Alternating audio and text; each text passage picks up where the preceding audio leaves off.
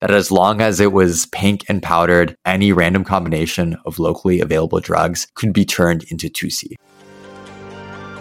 I'm Yuki, joined by my co host Reggie, and you're listening to Modern Day Hippie, the podcast about doing drugs in a responsible, fun, and safe way to improve your life. Before we jump into today's episode, a quick legal disclaimer. This podcast is for educational and entertainment purposes only. Our goal is to educate and inform others about the realities of substance use in an engaging format. By listening to this podcast, you agree not to attempt to recreate anything found in this episode or any of our other content. We are not confessing to any acts stated in this podcast. The content in this episode should not be treated as factual or real in any way. Now, with that, we hope you enjoyed today's show. Welcome back, all you modern day hippies. Hope you're having an absolutely vibey day. It's just your boy Yuki here today, and I wanted to share something that I thought was incredibly special and useful. Today's the day that I'm going to share with you the definitive history of tusi, which is also known as pink cocaine and is the drug that is often confused with 2CB. Now, the reason I wanted to specifically share this today was because I finally found what I think is the most comprehensive story as to what is behind this tusi phenomenon. And it's through an article that was published in 2022 in July. And so I wanted to walk through this article, give a bit of commentary, and ultimately just educate all of us on where tusi came from and how it started off from 2CB. Without further ado, let's get into the article and I will interject some comments throughout.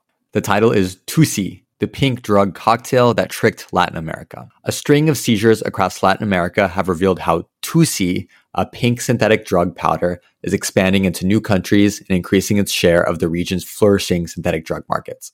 In June, tusi consumption was reportedly booming in the nightclubs of Barquisimeto, a city in western Venezuela, while tusi refining laboratories were discovered in Peru and Panama. Uruguay's government and Costa Rica's press railed against the drug's spread, just as police in Paraguay made one of their first ever domestic interdictions. However, for such a widespread substance, there was considerable disagreement about what it actually was. In Panama, a police spokesman said tusi was ketamine cut with the pharmaceutical opioid tramadol. In Venezuela, media claimed it was LSD with a dash of MDMA. In Uruguay, the interior minister suggested it was a mixture of cocaine, methamphetamine, and LSD. So I think these last two paragraphs really get to the core of the matter here that number one, tusi really originated in South America. And there it's been a massive drug for a long time. And it's slowly made its way both up north to North America and to Europe as well. Now, the other big question here is just not knowing what the hell is in this drug. And that's one of the biggest issues when you're buying tusi or even a substance that is branded as 2CB. You just never know what's in it. And for God's sake, it's just something that you need to test. I mean, I would be surprised if all of these countries and their interior ministers and whatever tested the drugs internally and they all got these different results because ultimately it is a drug cocktail. Back to the article.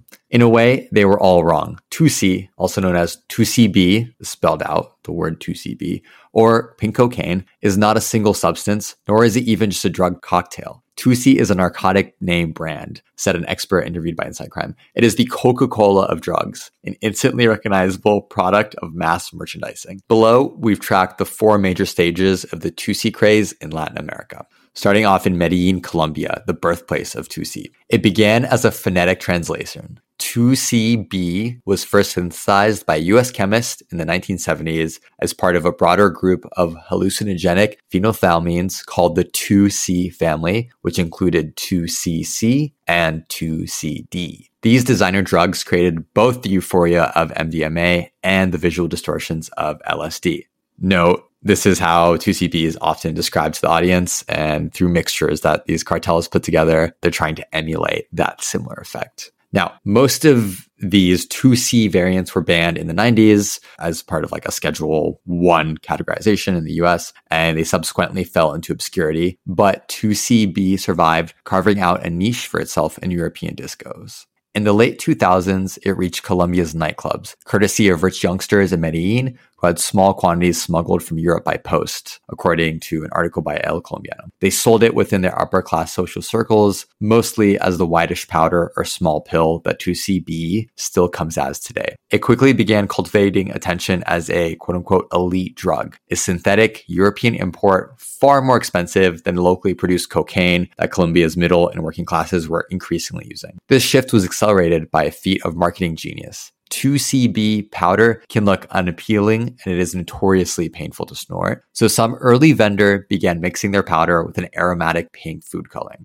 Not only did it make consumption significantly more pleasant, but the bright pink color created a striking new visual aesthetic. According to Julian Andres Quintero, investigative sociologist, at Social Technical Action, a Colombian drug policy NGO. The food coloring was important. This is what gives it its color and smell. It became an attractive substance, he told the writer. The pink look quickly caught on, causing demand to rapidly increase. According to Julian Quintero, police and media only facilitated this growth when a police officer told an unquestioning journalist about a pink cocaine seizure, leading to a sensationalist misnomer that gave the substance even further allure. It's honestly hilarious and ironic how the, the spread of this drug was purely like a probably half thought out branding play. And you don't think of branding in the context of drugs all that much. I think the area where I've seen it the most in is in different types of ecstasy pills. So you'll hear about like orange Teslas or pink PlayStations or whatever. And presumably that leads people to believe that all of these ecstasy pills across the US, potentially the world that look the same, are the same. You can never be sure of that. And the exact same thing applies to tusi.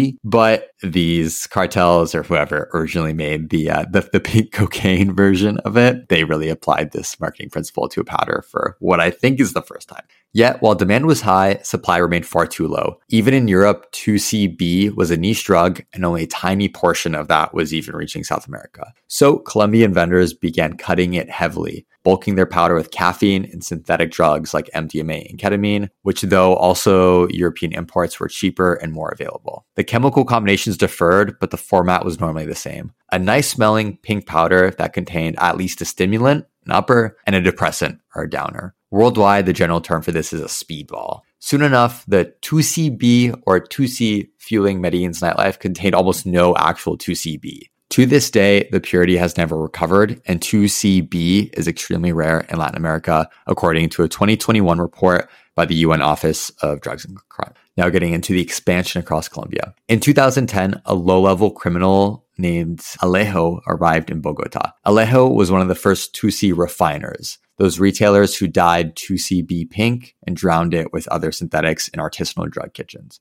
According to a 2012 article, Alejo started out refining and selling tusi in Medellin, but he ran afoul of the city's hegemonic crime group, the Oficina de Envigado. Forced to flee for his life, he moved to Cali. Once again, though, local gangsters sent him packing. He learned his lesson the third time, moving to Bogota with the protection of a crime boss named Maquina. Tusi's reputation had by now reached the Colombian capital, and Alejo was soon dealing 5 to 8 kilos a week. Tailored towards high income customers, it wholesaled for up to $43,000 per kilo, about 33 times more than the equivalent $1,300 brick of cocaine. By 2012, Colombian media were reporting how tusi was now the status drug of the Bogota elite, giving it a healthy publicity boost in the process.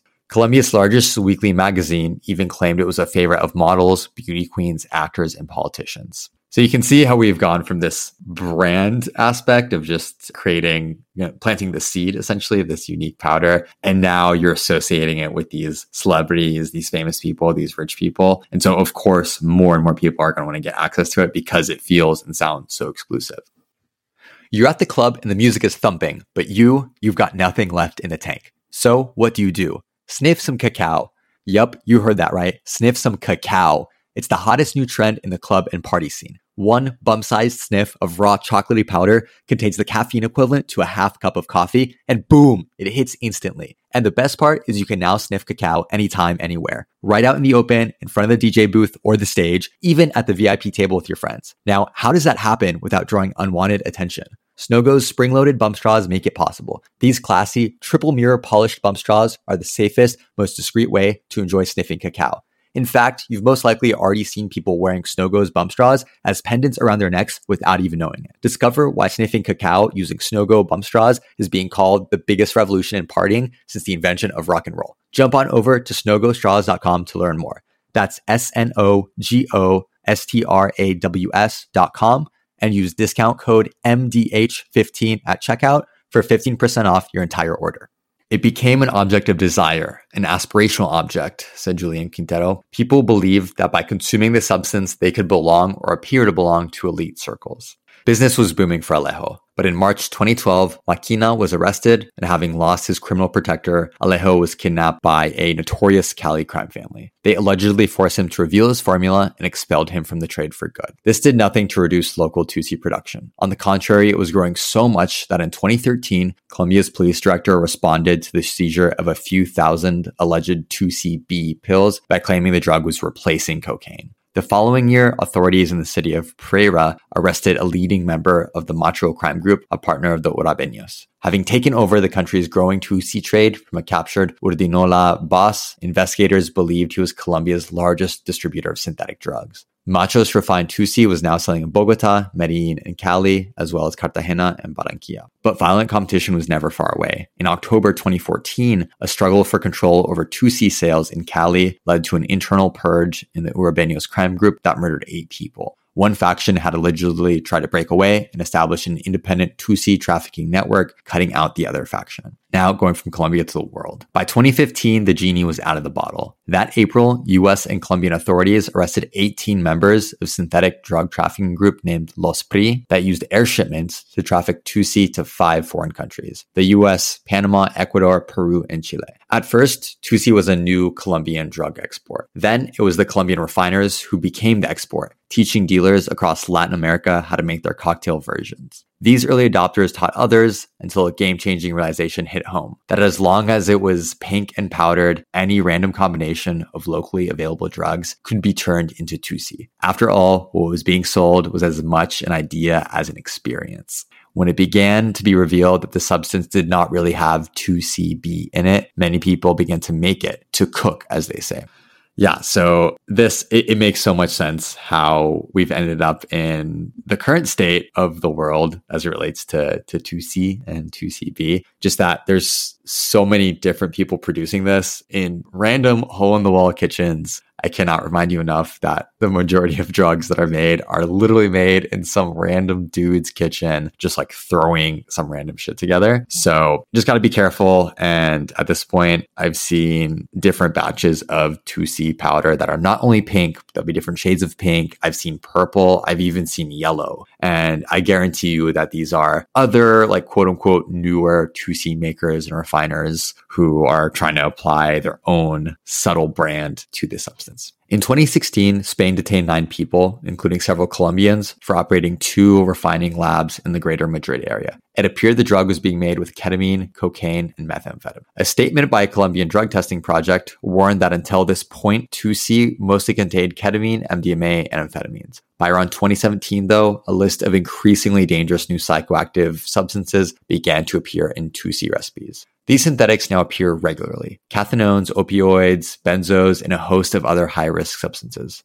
In 2021, a gang was even dismantled that put fentanyl into their tusi. Dealers convinced consumers that all this was normal, that this 2CB drug they were increasingly hearing about in both reggaeton and guaracha music and the mass media was not a single molecule, but a mixture of different substances. In fact, it became accepted that tusi refiners would add an individual touch to their product, including various opioids and the psychedelic mescaline. Consumers in turn began to ask their dealers for tusi tailored to their personal preferences. Today, people themselves commission the substance. They phone the supplier and say, look, I want more downer tusi or one that is more stimulating or even a psychedelic one. So now we've got to the point where I've personally never heard of people like commissioning specific types of tusi, but even for me, in the probably like eight to 10 batches that I've tried so far in my life, there are ones that I like significantly more than others. And it's because I can tell they make me feel a certain way. And again, that goes to show that you never fully know what to expect when you're buying tusi or even something branded as 2CB. And all the more important, just test it, find out what's in it, and decide if it's something that you're willing to take or not in the first place. Now, the final section, the post millennial drug. Since 2017, tusi has therefore democratized, going from the fanciest nightclubs to the toughest streets. In 2012, tusi retailed at $71 per gram. As of mid 2022, it sells in Colombia for under $10 per gram. So it's a seventh of the cost that it was just 10 years ago. This loss of exclusivity has put off some of the drug's richer users, but has been more than compensated by the growth in the middle and working class consumers. As of mid 2022, besides Colombia, tusi is popular in the southern cone countries of Chile, Argentina, and Uruguay, as well as Spain and Panama.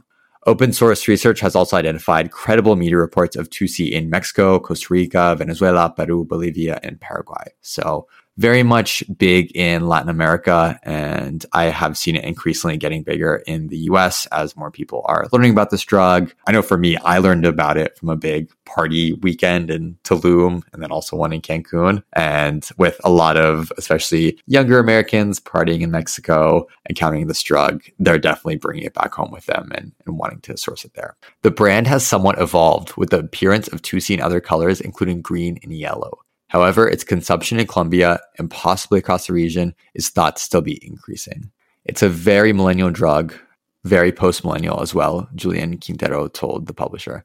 I consider it the greatest quote unquote merchandising product of drugs in Colombia and maybe even in Latin America and the world.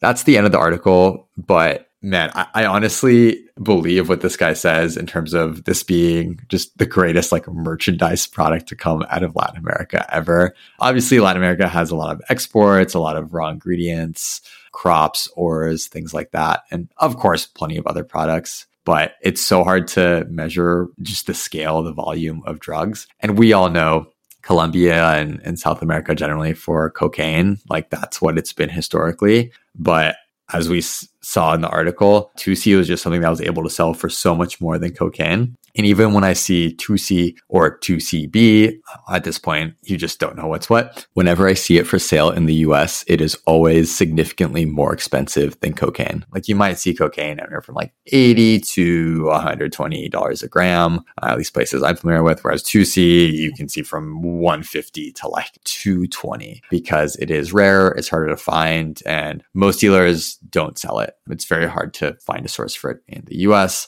which makes it rare, which means people can still be charging higher prices. And it makes a lot of sense for producers throughout Latin America to continue making it because it's like you're not even limited to the single ingredient of cocaine. You kind of just put whatever the hell you want in it and just pass it off as pink powder, as, as tusi. If there's one takeaway you have from this, it's that for the last time, absolutely test all of your drugs, but particularly if you're doing tusi, just find out what the hell you're putting in your body. Uh, I make a point of testing every batch as soon as I get it, and I'll write down what ingredients are in it that I've identified to make sure that I am okay with them and that the other people who I may be offering my batch to are also okay with it. With that, I hope this was incredibly informative. I had a blast just learning about the history of tusi, and genuinely, I've never seen a more comprehensive source for all this in one place. Uh, so, shout out to this website, Insight Crime, and I will link the article in the description below if you guys want to check it out, read it for yourself. There are quite a few associated articles that they link to that honestly would probably make for more very entertaining and informative reading. If you guys want to check those out, or if you want, I'm happy to uh, go through a breakdown of one of those articles in a future episode as well. That's the pod, and I hope you guys have a wonderful rest of your day.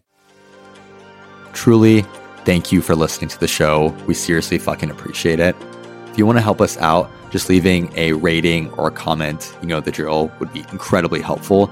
But more importantly, share the knowledge and the love with your friends make sure they're getting the information they need on this topic that is so underserved and underappreciated in today's society. We'll see y'all next week.